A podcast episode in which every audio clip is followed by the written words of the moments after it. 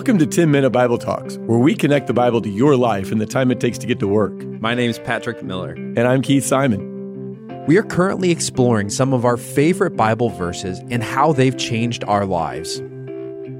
Also, if you want to connect with us, follow us on Twitter at TMBT Podcast. You can also check out our hashtag, hashtag AskTMBT, where you can ask us anything and we'd love to connect with you. As a part of our series on verses that changed our lives, we're really excited to bring on some guest speakers. So here's the cool part. Every week, we are going to have a guest who is coming on to share about a verse that changed his or her life. And our first guest is going to be Jensen Holt McNair.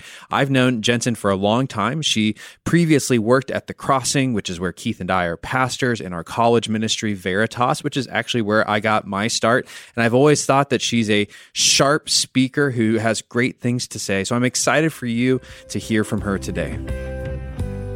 Have you ever had to do something over and over again that in the moment felt like a huge waste of time? It's one of those things where you force yourself to do it, you finally finish it, and then all of a sudden you have to gear up to do it all over again. I'm sure you can think of lots of things. I can think of things it's true for.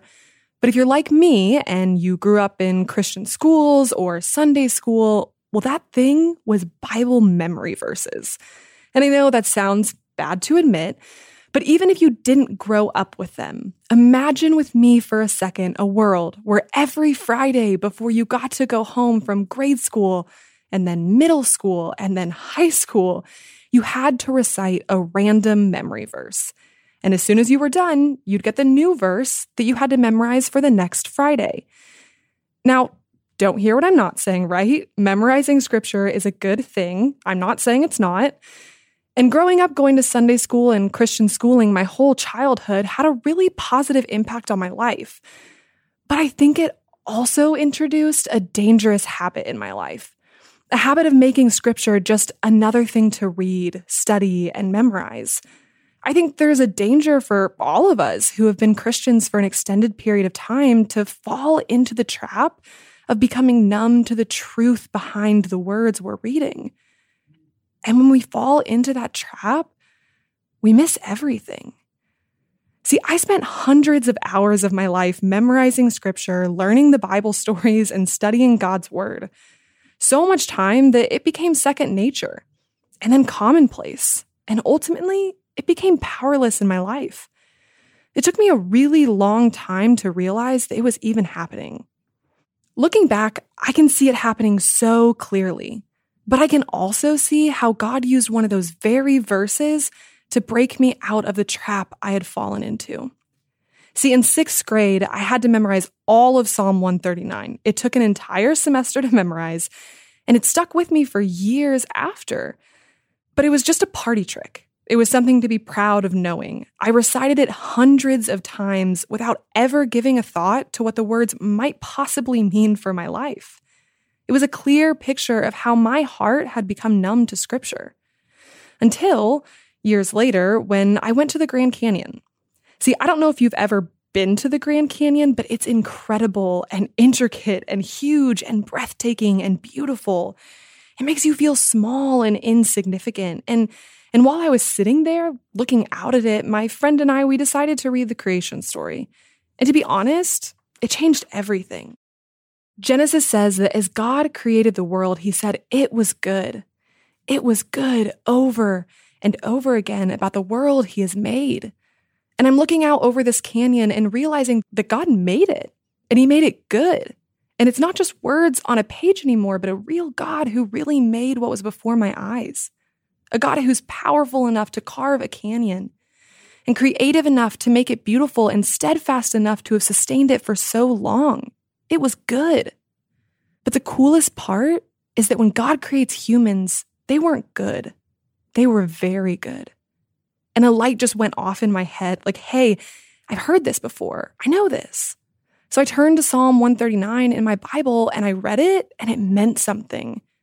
I don't know if you've ever read Psalm 139 before, but it is a beautiful passage about God knowing us and his faithful people knowing him. There's a beautiful verse right in the middle of it that says, I praise you, for I am fearfully and wonderfully made. Wonderful are your works. My soul knows it very well. And as I'm looking out at something that makes me feel small and insignificant, scripture brings me back to the reality that this may be stunning, but the prize of creation was humanity, not this canyon. And I don't know exactly what it was, but sitting there taking in the truth of that scripture, Psalm 139 came to life. Something that had been lifeless and numb to me for so long suddenly put so much into perspective. See, the creator of the universe called me very good. He crafted me in my mother's womb. I am fearfully and wonderfully made by a God who created and sustained all of creation. I have a God who intimately cares about my life, whose presence I can't escape, whose mind I cannot fathom. Oh Lord, you have searched me and you know me. That's the story I live in. That's the story of Scripture. I am known by a God who calls me not just to know his word, but to understand its power and to live like I actually, really, truly believe it. See, that day, the last verse of Psalm 139 became my prayer for every day of my life. Search me, O God, and know my heart. Try me and know my thoughts and see if there be any grievous way in me and lead me in the way everlasting. See, if you're listening to this, you probably have some interest in knowing the Bible, but I want to challenge each one of us today to examine our hearts and ask Do I really believe this? Do I want Scripture to change my life? Am I willing to live my whole life in light of the reality, the bigger story that scripture points to? It's so easy. Trust me, I know I've lived it. It's so easy to be a part of the church, to walk a quote unquote faithful life and spend years numb to the truth of the gospel. But the thing is, when we understand the truth of scripture, when we see the bigger story, when we grasp the gospel, it changes everything. It changes the way we live, how we see ourselves, how we relate to God, to others.